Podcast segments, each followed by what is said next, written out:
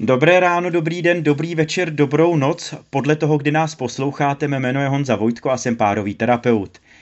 Vítám vás u dalšího dílu podcastové série My a mýty, Studia N o vztazích a jejich různých podobách.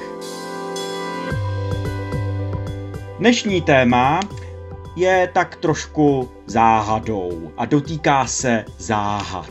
Dotýká se ezoterie, dotýká se našich potřeb transcendence, dotýká se našich potřeb čarovat a vnímat svět magicky. A já můžu a jsem opravdu moc šťastný, že se znova můžu potkat a povídat si eh, s psychologem a terapeutem Daliborem Špokem. Dalibore, vítej. Ahoj Honzo, eh, dobrý den všem posluchačům. Celý podcast je založený na reálných situacích a vy už víte, že vám teď přečtu nebo budu vám povídat jeden reálný příběh, Eh, z terapeutovny. Upozorňuji znova, že ten příběh je se souhlasem a eh, dokonce i s takovým jako dovědkem, eh, že ta klientka, o který já se za chvilku budu bavit, tak mi dala svolení s, s tím komentářem, že by byla ráda, aby to lidi neopakovali to, co dělala ona. Takže milé rád to pustím do světa.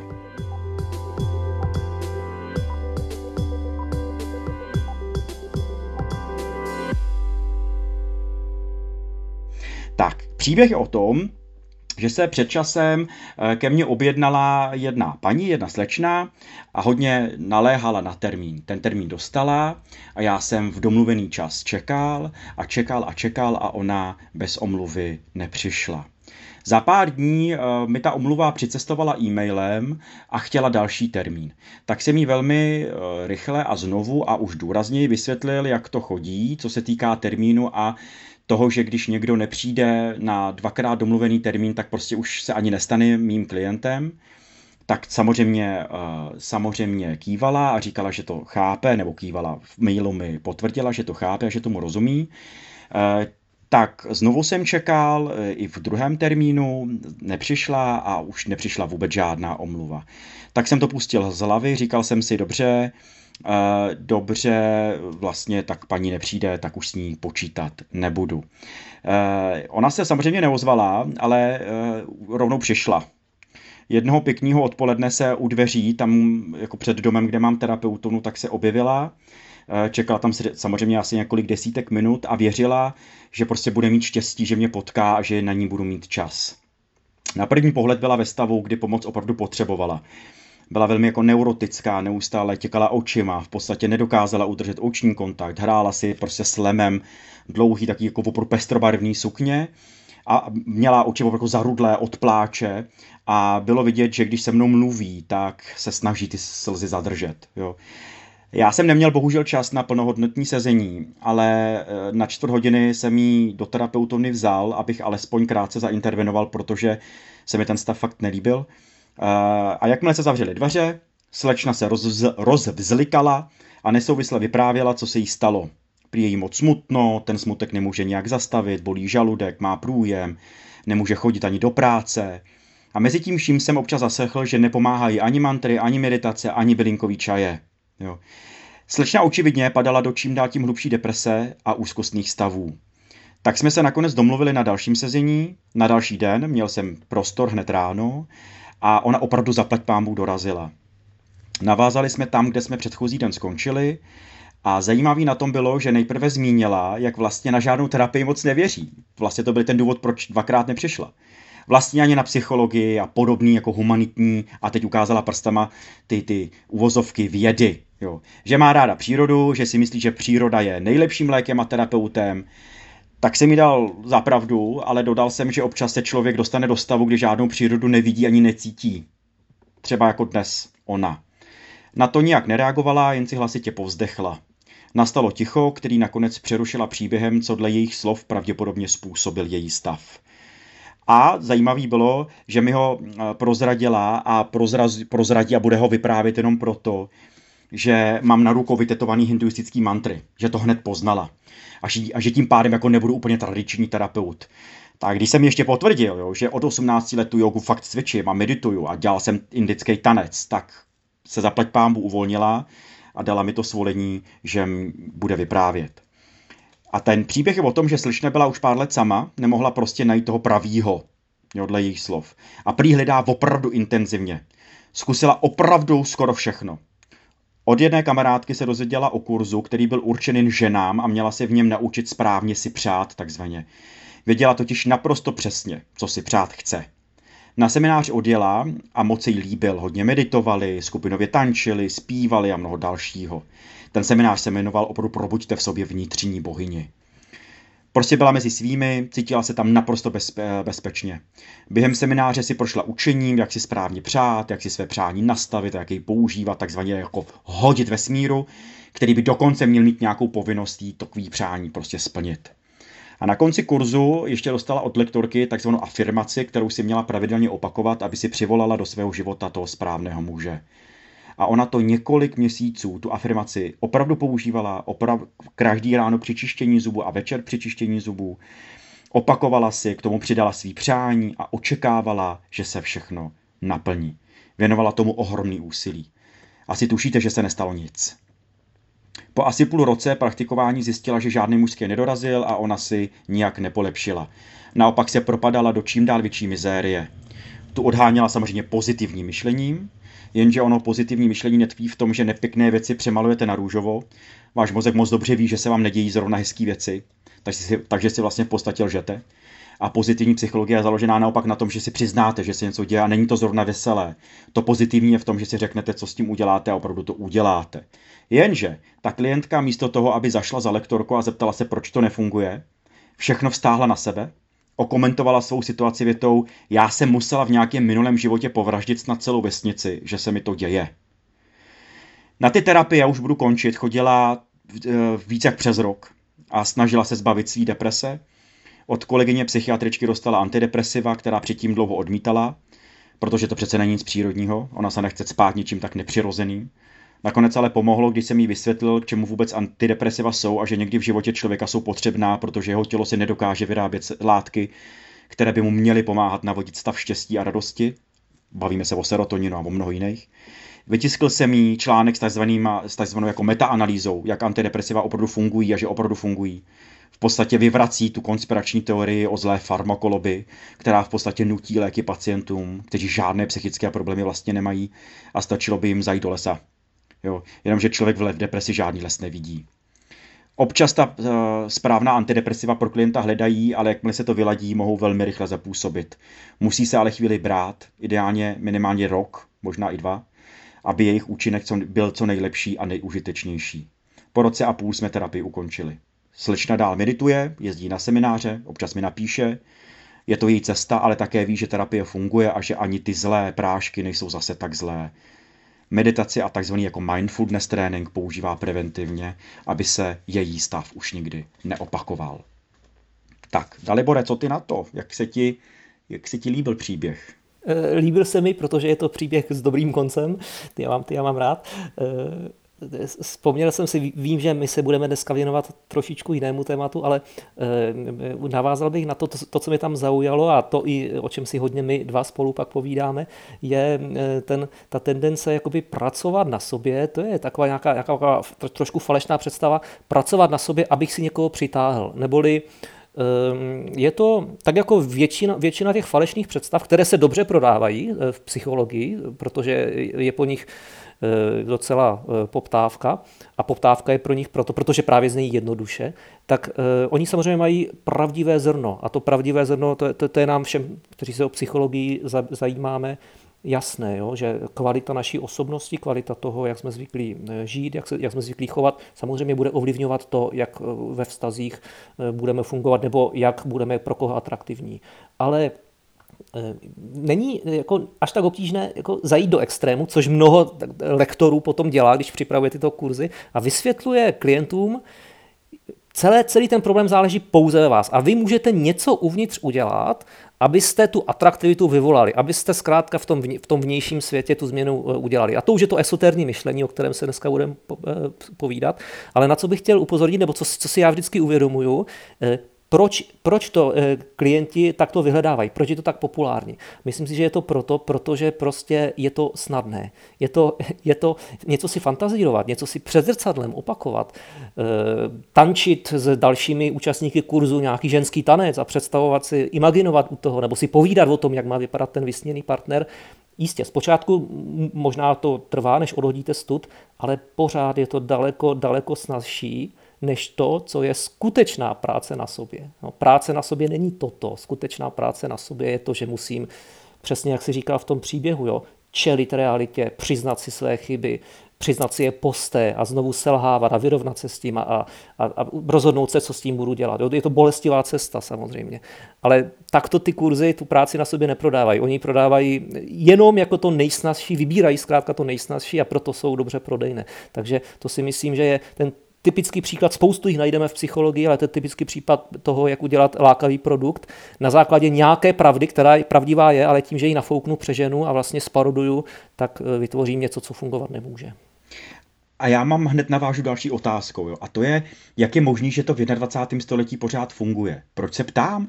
Protože vlastně ta psychologie v tuhle chvíli je velmi už spopularizovaná. Teď to nemyslím s tou jako dehonestačně, jo, že ta populární psychologie, přesně o které si mluvil, která využívá ty zkratky a připravuje podobný typy kurzů, jo, anebo seminářů, přednášek, anebo klientům něco takového slibujeme. Ale opravdu my ta, ta psychologie už je velmi veřejná, jo? Je, existuje spousta jako serverů a lidí, kteří o ní fakt mluví, takže člověk, který se o ní zajímá a nemusí to být jednooborový psycholog a psycholožka, ale prostě člověk, který ho to opravdu jenom prachobyčejně zajímá, tak se může dostat v opravdu velmi reálným a relevantním eh, článku, materiálům, informacím, o kterých ty sám si mluvil, že ta práce na sobě je daleko těžší, tak jak je možný, že to pořád funguje? A pak je pod otázka, jak je pořád možný, že i vlastně kolegové terapeuti, terapeutky, psychologové, psycholožky do toho spadnout a vůbec jako nabízejí v 21. století takovýhle kurzy. Vím, že to jsou dvě otázky, promiň. Odpověď je stejná. Já si myslím, že odpověď na obě dvě je eh, úplně stejná. Eh, souvisí to zkrátka s tím, eh, jak, no, jak na sobě pracujeme, jak se vyvíjíme, tak to úplně na začátku je samozřejmě snaha všech nás, přirozená lidská snaha pochopit svět, vyznam, vyznat se v něm nějak, i v tom vnitřním světě, i v, těch, i v tom světě vztahu, poznat, jak svět funguje. A e, to, to samozřejmě, tam, to je mnoho faktorů, jak e, tady, jak, jak tady tu potřebu naplňujeme. Ale e, jeden z nich velice důležitý, který je v dnešní době trochu bagatelizovaný, nebo není trendy, tak, tak jako některé jiné, tak to je prostě vzdělání. No, je, všímám si určité takové vlny hm, antiintelektualismu nebo zlehčování vzdělání. Vzdělání je něco, co by mělo, být, co by mělo člověka bavit, co by mělo být snadné. Jo? Není to nějaké celoživotní obtížné úsilí. To si myslím, že je jeden důležitý faktor. A když eh, to, prostě to vzdělání, které opravdu, bereme to jako celoživotní záležitost, nejenom vzdělání intelektové, že čtu knížky, ale i vzdělání ve smyslu, eh, že, se, že, že přicházím na nějaké věci v sobě, že jsem ochoten reflektovat svoji zkušenost, jo? že jsem ochoten mm, prostě pořád dokola se zabývat tím, co se děje a, a, a třeba měnit své závěry, růst tímto způsobem. A to samozřejmě není snadné, tím, že to není snadné, je to často bolestivé, je to obtížné, i prostě i intelektově se vzdělávat je obtížné, není, není to zábava, no tak pochopitelně nabízí se něco mnohem snažšího, a to snazší e, často láká, protože je to snažší, je to, více to baví, není to tak obtížné. Takže máme nějakou takovou potom škálu, kde úplně na dně jsou ty nejjednodušší teorie, esoterie, takové nějaké zjednodušující typologie, které se prodávají. A potom člověk může e, stoupat výš a výš, pokud je ochoten přijít na to, že vlastně jsou, může tam začít. Já myslím, že není ostuda začít na, na nějaké úrovni teorie, která je trošku přitažena za vlasy. Ale problém je, že tam nesmí zůstat.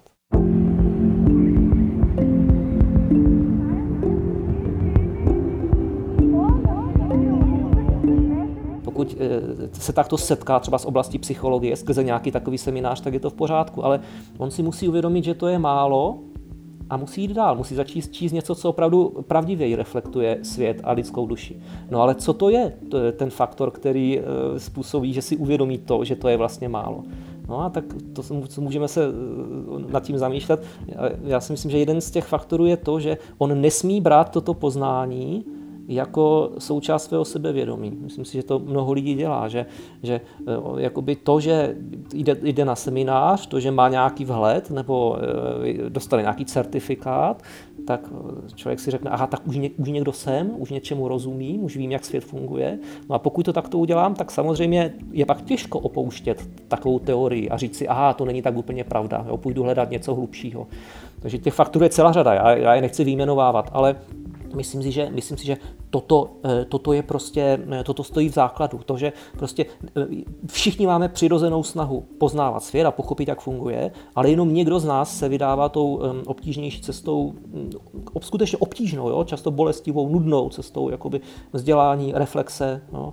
A spíše mnoho lidí skáče na ty jednodušší nabídky, které jsou snadnější, ale také ten svět pravdivě nereflektují. Takže proto je to možné. A je to úplně stejně takto možné u těch terapeutů a psychologů, protože mnoho z nich eh, také jako hlubší vzdělání nepostihlo. No. A druhá věc potom, která eh, podle mě tam jako hraje roli, tak to je zase mm, jako charakter, eh, to, to už není o tom, nehovořím o tom vzdělání, ale o tom, jak funguje lidská mysl a že psychologie, ten, kdo se zajímá třeba více o ty takzvané kognitivní omily, co, což je dneska poměrně populární téma, tak e, přišel na to, nebo zjistil, že eh, jeden z těch omylů kognitivních, a je to dokázané mnoho experimenty, je, že zkrátka my přeceňujeme eh, vztahy, přeceňujeme jakoby sílu kauzality, že něco se stane náhodně, ale lidé mají e, tendenci najednou v tom vidět nějaké, spojení, nějakou kauzalitu. Proč? No, protože v evoluci bylo, eh, všechny ty kognitivní omily v evoluci byly výhodné. Eh, to není omyl, to je vlastně mechanismus přežití. Akorát, že nereflektuje pravdu. Jo? A bylo v historii eh, člověka jako biologické bytosti výhodné spíše někde vidět vztah, nebo spíše někde vidět nějakou souvislost, i když ve skutečnosti ten vztah neexistoval, protože často to vedlo k nějaké větší bázlivosti, ostražitosti a daleko spíše přežil, než když eh, tu, tu citlivost neměl a tam, kde byl nějaký slabý vztah, tak tam ho spíše bagatelizoval nebo neviděl, no ale díky tomu ho potom taky skolil eh, první šavlozubý tygr, který jako zašustil ve křoví a ten člověk si řekl, tam žádný vztah nebude. Jo. Takže eh, a toto funguje, toto, toto funguje a už jdeme k té, už jdeme k té ezoterii a k, ten, k té astrologii toto funguje eh, prostě eh, na, na té úrovni těch typologií tak, že zase mm, známá psychologická studie eh, ukázala, že když lidem dáme přečíst obecný popis osobnosti, který je pro všechny stejný, takové to, občas máte pochyby sami o sobě, jo, někdy máte lepší náladu, ale někdy jako se ptáte, jestli náhodou nemáte depresi, takové ty truizmy, ty pravdy, které platí o hmm, každém. Hmm, hmm, tak. Já miluji takový ten truismus, že jako eh, jste ráda ve společnosti, ale občas taky jste ráda sama. Jo, to je takový, to je moc hezký. Ano, ano, ano. A, a přečtěte si knihu, ano, ano. Tak, tak, tak to. No a potom, a potom eh, tento naprosto stejný popis osobnosti byl rozdán eh, lidem a mm, po té, co odpověděli nějaký dotazník. Jo. Byl tam nějaký dotazník, oni nějak odpovídali a toto, byl, toto jim bylo dáno, jakože je výsledek toho dotazníku, eh, ten stejný text. A potom bylo, eh, měli, měli za úkol označit, na kolik procent je vystihuje ten popis. No a pohybovalo se to okolo 80-90 procent, lidé se divili, jak je to přesné. No a tuto tendenci, tuto tendenci prostě máme. Jo? Někdy je ten podnětový materiál výsledek psychologického testu, které jsou taky někdy dosti eh, šílené a nepravdivé. Eh, někdy je to zkrátka ten horoskop, eh, někdy je to nějaký jiný popis typologický, ale tak to je. Jo? My prostě obecný popis vnímáme jakože na nás sedí. Právě díky těm, té kognitivní citlivosti, řekněme, že jsme spíše máme tendenci vyhledávat ty souvislosti. A já ti to zastoupím a dám ti otázku, jo, jako přímou. Hele, ona ta astrologie totiž fakt nemá jako daleko k určitému systému typologie, že jo. Když je někdo rak, tak se nějak chová, když je někdo beran, tak se nějak chová, když je někdo váha, nějak se chová, jo. Je, a vlastně není to i úkolem a účelem vlastně psychologie, uh, v smyslu dát lidem nějaký nástroj, aby prostě o sobě něco zjistili, něco jako typologické a pak podle toho jednali, jako nebylo, teď je to vlastně, a sám jsi to říkal, tak trošku jako jednodušší, jo, pro mnoho lidí si říct, já jsem například expresivní týpek, jo, hodím se k nějaký slečně, která je třeba na vztahy orientovaná, před to mi prostě takhle vyšlo a bude vlastně vystaráno, to může takhle fungovat. A ta otázka zní, může to takhle fungovat? Pro nějaké obecné sebepoznání určitě ano. Jo, to eh, asi eh, jak ty, tak já jsme, když jsme studovali, tak jsme si dělali různé testy a to věděli jsme si, jestli jsme introverti nebo extroverti. Takže na nějaké obecné úrovni sebepoznání ano. Ve smyslu, kde se řadíme v nějaké lidské škále lidského chování, že? Na, na té polaritě. Ale proto eh, to, to, co je velké nebezpečí, je, že like, nebo často bohužel i třeba psycholog, který nemá dostatečné vzdělání eh, v, to, v tom, jak ty testy fungují, přeceňuje to, co to o něm říká, co to o něm znamená. Jo, to, že je někdo introvert, to neznamená pro život vůbec nic. Kromě toho teda, že by to měl vědět a, a, a přizpůsobovat tomu své volby. Ale není to nějaké orákulum, není to nějaká věžba, například ve smyslu, jakého si má hledat partnera nebo jaké povolání. Protože já neznám povolání, kde, které by člověk nemohl dělat jako introvert. Prostě v jakémkoliv povolání si může najít pozici, i v tom, které je super extrovertní, nějaká obchodnická pozice, tak i introvert si může ho přizpůsobit tak, aby v něm byl spokojený. Ta introverze nerozhoduje.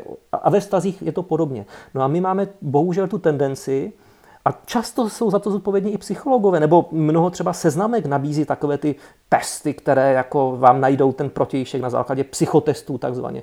To je, to, je, to je blábol, to je nesmysl. To, kdyby někdo dokázal, tak je bohatší než Bill Gates. To, to, to bude nejbohatší firma na světě, kdyby někdo dokázal na základě testu určit vhodnost partnera nebo vhodnost do nějaké pracovní pozice. To, protože jak by to bylo potřeba, že? Jak, by, jak by na tom eh, potom eh, dobře vydělal. Nic takového jako neexistuje. A, a bohužel eh, i mnoho firm to zneužívá, i mnoho odborníků to zneužívá, tady této, této neznalosti a v tom vidím to nebezpečí. Jo? Ne, ne v tom, že nějaká obecná typologie může být užitečná pro popis osobnosti nebo pro vědu, že? Pro, pro, pro výzkum je velice důležitá, ale mm, protože my pak přeceňujeme eh, důsledky tady těch typologií. A to, to já teď mi defilují před očima, ty, jako, jak, když jsem ještě pracoval pro lidský zdroje, pro tyhle ty oddělení v těch různých korporacích pro HR, tak vlastně jedna z prvních věcí náboru je přesně tenhle ten psychotest, který uvozovkách teď ukazují, kdyby lidi, lidi viděli, jak ukazují uvozovky těma prstama dvouma psychotest, jako jestli jsi extrovertní, introvertní a kdy vlastně si ty jako náboráři, náborářky vždycky jako očkrtli políčko, no tak to je extrovertní, ten se nám sem nehodí a dál si nepostoupil, jo. Prostě takhle to jako a hotovo. Hned byli, hned byli hned byli hotoví jo, s tím člověkem a s tím kandidátem nebo kandidátkou. Eh, je, je to vlastně nebezpečný, nebo kdy je to bezpečný použít vlastně tenhle ten vlastně nějaký typologický přístup, model. Jako, eh, ty jsi něco naznačoval, ale zkus mi to skrnout. Kdy je to jako bezpečný? V čem je to bezpečný? Bezpečný to je tehdy, když ho používá odborník. A, a, a ne každý psycholog je odborník na testování. To, to není něco, co se naučí eh, během, během to magisterského studia. To je něco, na co se musí specializovat často. Jo, kliničtí psychologové se třeba na to specializují. A každý ten test má pouze svoji oblast, kde funguje. To znamená test, který určuje nějaké vlastnosti, které jsou důležité třeba pro eh, duševní poruchu nebo pro nějaké chování ve stresu to není test, který bude fungovat na pracovišti. Tam on nebyl takzvaně validizován, neboli nebyla ověřena tam jeho funkčnost. Takže potřebuji rukou odborníků Eh, to, co popisuješ, eh, jako já si dokážu představit, že, že, že nějaký psychologický test nebo dotazník je důležitý třeba v náboru, ale úplně jinak. Ne jako vstupní filtr, ale naopak po té, co se rozhodnou třeba pro kandidáta, který se jeví jako nejlepší, tak on může potom vypra- eh, být vypracován nějaký jeho psychologický profil i pomocí testů, i pomocí dalších metod, no ale ten psychologický profil pak pomáhá třeba tomu manažerovi vůbec v tom nastavení té spolupráce, v tom, jo, jak, jakým způsobem s ním komunikovat, jaké úkoly mu dát, protože ví, co je jeho silná stránka, slabá stránka, jaký má oblíbený typ eh, třeba fungování eh, vzhledem k tomu, třeba eh, jak, jak, jak se stýkat s lidmi, jak být v týmu a tak dále. Ale měla by to být už potom, to by mělo být, materiál pro práci s tím člověkem, individualizovanou. Nikoli proto, že by nějaké ta, takovéto obecné vlastnosti měly rozhodovat o tom, jestli je někdo vhodný na nějakou obecnou pozici. No, to prostě tak to není. To, to je, vždycky říkám, když, se, když tomu nikdo nevěří, ať se zamyslí nad tím, že v jeho profesi, například my psychologové, no kdyby to platilo, že je nějaký osobnostní typ pro to vhodný, no tak musíme být přece všichni stejní. No, podobně řidiči by měli být stejní a, a manažeři by měli být stejní. No ale co je ten extra ingredient, ta stejnost? Jo? To, to nenajdeme. Je manažer, který je rychlý, manažer, který je pomalý, který je chytrý a jiný je ne až tak chytrý, ale zase to vynahradí něčím jiným. jo, nenajdeme žádný ten extra ingredient. A, a, a, a, a ta faleš je v tom, že zkrátka ten typologický přístup říká, že ten extra ingredient je daleko větší, než eh, ten test nebo ta typologie je schopná odhalit. Teď mě k tomu jako napadá otázka, že vlastně pro mnoho lidí je, je dodnes psychologie jako obor, jako vědní obor, opravdu jako ve stejném pytli jako ezo, eh, ezoterie, protože chodí po světě, víš co, jako vykřikují, že to stejn, stejně jako, že to plave stejně na vodě jako výklad z karet, jo, protože je v ní mnoho cest, různých systémů, různých mnoho hypotéz, teď jako citujou, jo, a, které občas prostě neguje jedna druhou. Jak je to teď v tuhle chvíli? Je, je, je Jinak se tam ještě dám pod otázku. Má vůbec jako ezoterie v nějaký psychologii svý místo?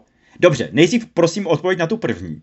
Jakože, jak teď vlastně funguje moderní, já vím, že to slovo zní divně, ale ta současná psychologie jako věda, jako vědní obor.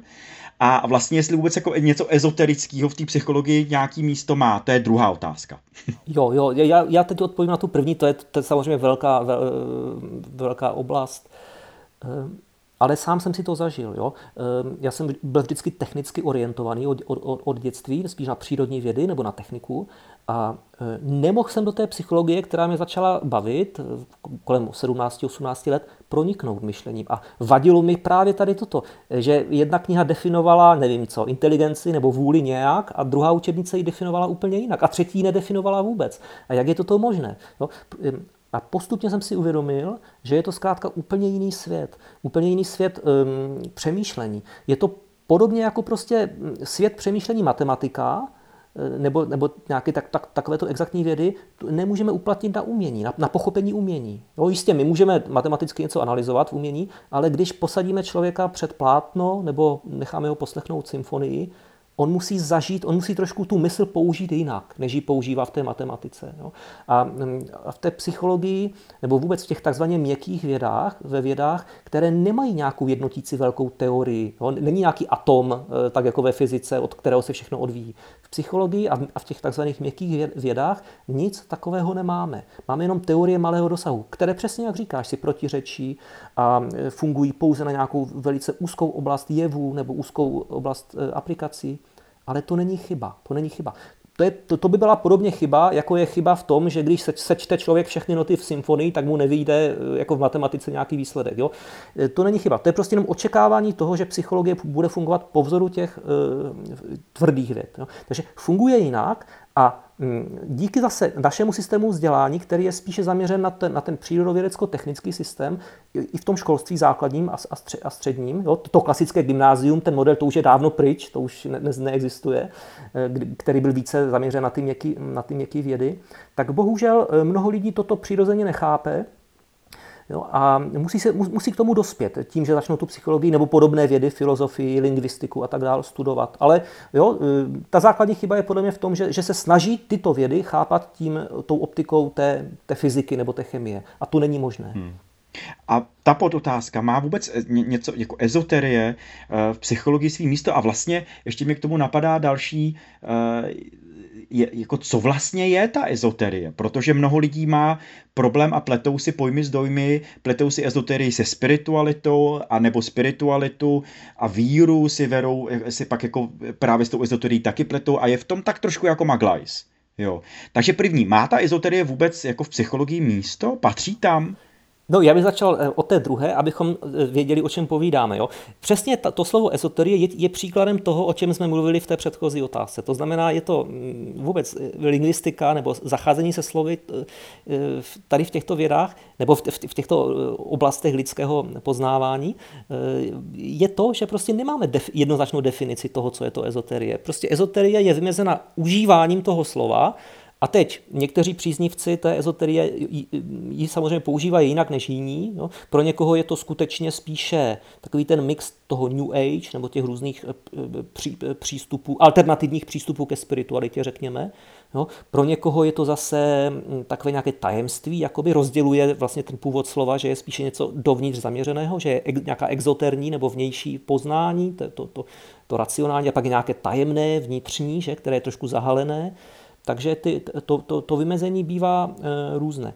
E, pokud, já bych se držel toho nejběžnějšího, tak jak to chápeme, nedá se to nějak definovat, ale tak jak to běžně chápeme, to znamená to mix tady tohoto, co jsem teď si myslím řekl. To znamená to, mm, určitě ta ezoterie je nabitá tím, že tam jsou ty různé alternativní směry, té různé supermarketové spirituality a takových těch zjednodušujících různých metod, ale také je tam ten, je, je tam ten prvek toho, toho tajemství toho, že je to, je to nepřístupné, nezasvěceným nepřístupno. Jo. Já musím něco udělat, abych byl zasvěcen. Přečíst si knihu nebo jít na kurz, jo. být možná zasvěcen nějakým rituálem, jo, abych pokračoval dál. To si myslím, že je hodně spojeno s, s tím esoterním vnímáním e, odhalování světa.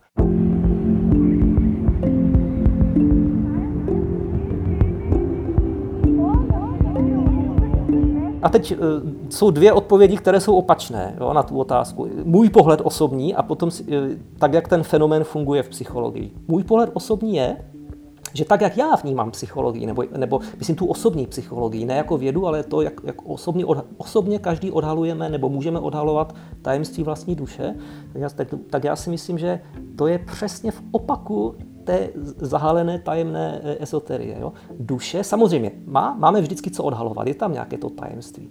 Ale není to tak, že nás někdo musí zasvětit, že musíme projít nějakými rituály. Když máme naopak snahu, jenom trošku snahy a trošku upřímnosti a trošku odvahy na sobě pracovat, tak se nám ty věci odhalují sami. Jo? Naopak se trápíme tím, kolik se jich nám odhaluje a co všechno s tím máme dělat. Jo? E, jdeme, jdeme dál, poznáváme. Ta schopnost duše poznávat e, sama sebe je obrovská. To už je v naší západní filozofii obsaženo od od, od, od antiky vlastně. Ta, celá ta filozofie je na tom postavena, že člověk je, je schopen vlastním rozumem poznat vlastní duši nebo svět okolo nás. Nikoli samozřejmě tím rozumem novověkým, který jsme omezili pouze na to technické poznání, na, na ten chladný rozum, ale tady se myslí rozumem jako tu, celkovou kapacitou duše, že je schopen poznat e, sám sebe. No. A to si myslím, že je ta psychologie. E, to je ten rozdíl od té esoterie. Žádné zasvěcení, žádné, žádné velké kroky. Sama vlastním úsilím je schopná duše poznat sama sama sebe, pokud máme odhodlání a pokud máme vůli. To je, a to si myslím, že je ten rozdíl. Jistě, občas potřebujeme poradit, občas potřebujeme učitele, ale není to jako žádná zásadní podmínka té cesty. Když ta, ta esoterie to podle mě vysvětluje jako přesně naopak. A ta druhá odpověď, ta trošku opačná, takže tady to vidím v protikladu, a ta, ta, ta trošku opačná, když se naopak na tu esoterii podíváme jako na fenomén, jako na společenský fenomén, tak samozřejmě s tou psychologií je úzce protkána. E, zase s psychologií jako společenským fenoménem. To znamená, jak si přesně řekl, mnoho, mnoho terapeutů, i psychoterapeutů, i studovaných psychologů používá esoterní metody a jo, zaměřují se takto. E, mnoho lidí e, začne třeba nějaké trošku esoternější e, oblasti nebo z kurzy, které jsou vyloženě New Age, ale posune je to potom do nějakého už e, více mm, toho vnímání psychologie, které jako je méně tak, tak, takové to tajemné a, a, a méně takové to nepřístupné. Takže jsou propojeny, mohou na sebe navazovat. Eh, jestli je to dobře nebo špatně, já to komentovat samozřejmě eh, nemůžu, ale jako, jako společenské fenomény jsou samozřejmě už se propojeny. I, i ty otázky o tom svědčí, jo, že lidé to často směšují a eh, lidé často vidí jedno jako, jako druhé.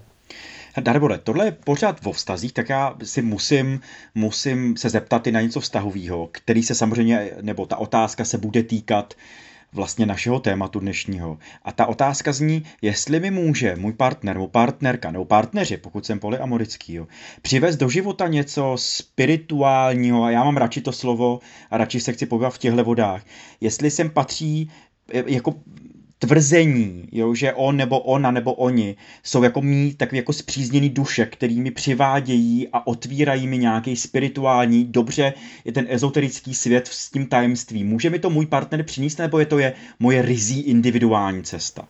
No, to je dobrá otázka. Já bych, já bych možná té zpřízněnosti se věnoval za chviličku. Tam si myslím, že může být trošku problém zase, jak chápeme tu zpřízněnost.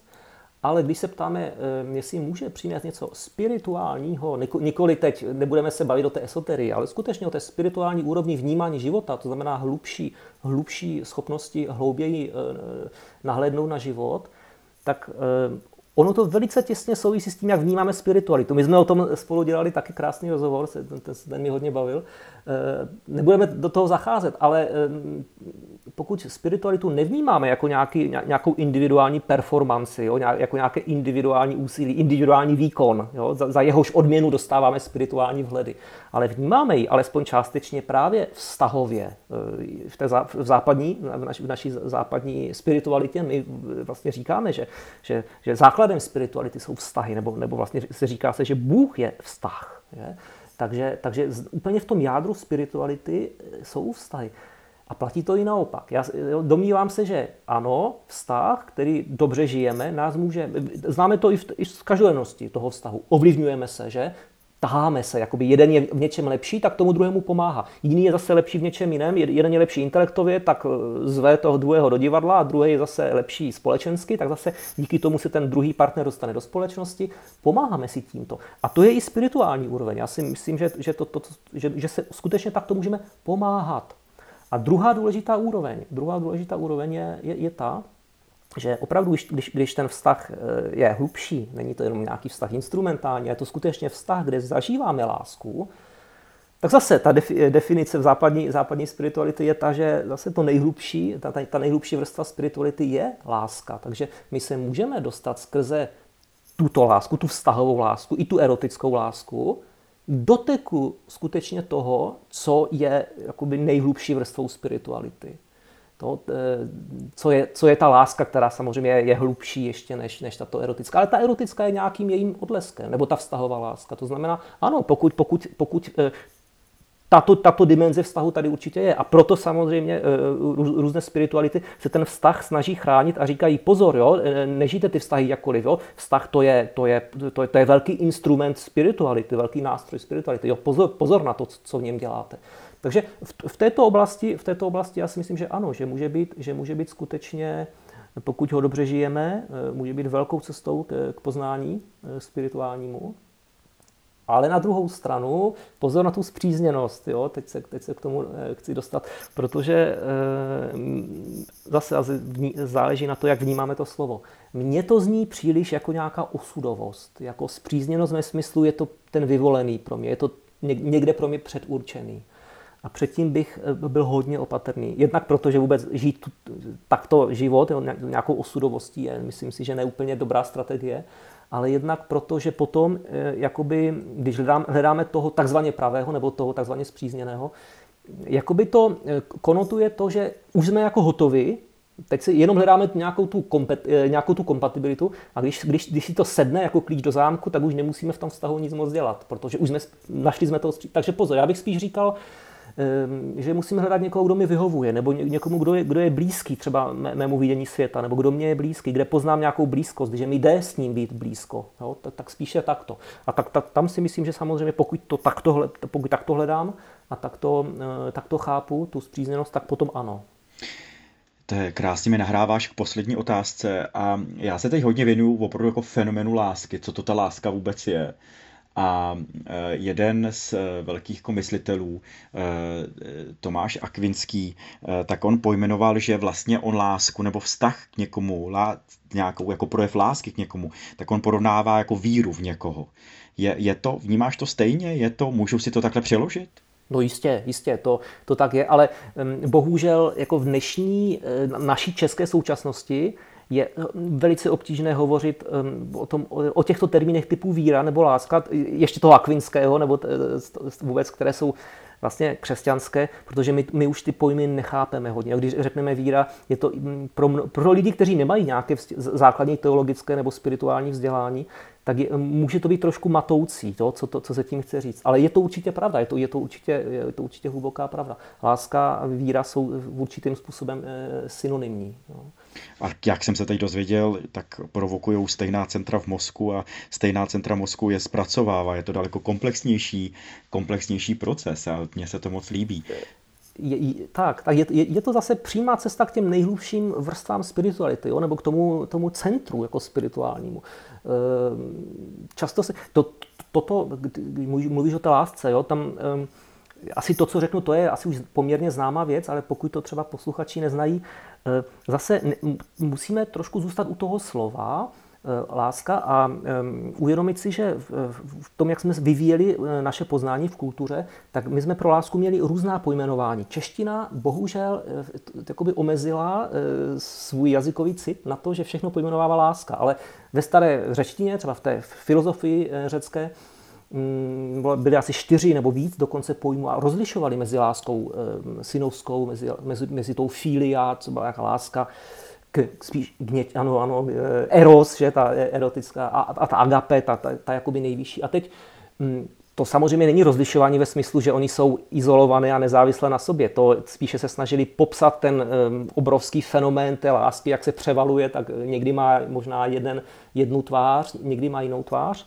ale e, myslím si, že si musíme taky uvědomit, že některé prostě podoby lásky jsou nižší a některé jsou vyšší. Takže když se ptáš, jestli ji můžeme přeložit jako víru v někoho, tak je tam velké nebezpečí, jakože teologicky nebo spirituálně je to pravda eh, u, u toho Akvinského, ale velké je nebezpečí, že my zaměníme tu lásku hm, jako víru v někoho prostě jenom s nějakou takovou tou nižší formou lásky. Třeba tou erotickou, která je, je fajn, může nás jako posouvat dál, no ale není to nejvyšší forma lásky. A pokud toto uděláme a toto postavíme jakoby do centra svého života a řekneme, ano, já, já vlastně já ho miluju eroticky a, a proto jako mu takto věřím a je to vlastně moje víra a, a, a, a tak to vlastně obsadím ho jako smyslem svého života, udělám z něj smysl svého života se, nebo z této formy lásky, tak to je trochu nebezpečí, jo? protože zase ty, ta spirituální tradice, když se dneska o té spiritualitě bavíme, skrze tu esoterii, tak spirituální tradice nám říká, to je největší nebezpečí, které člověk může udělat, je e,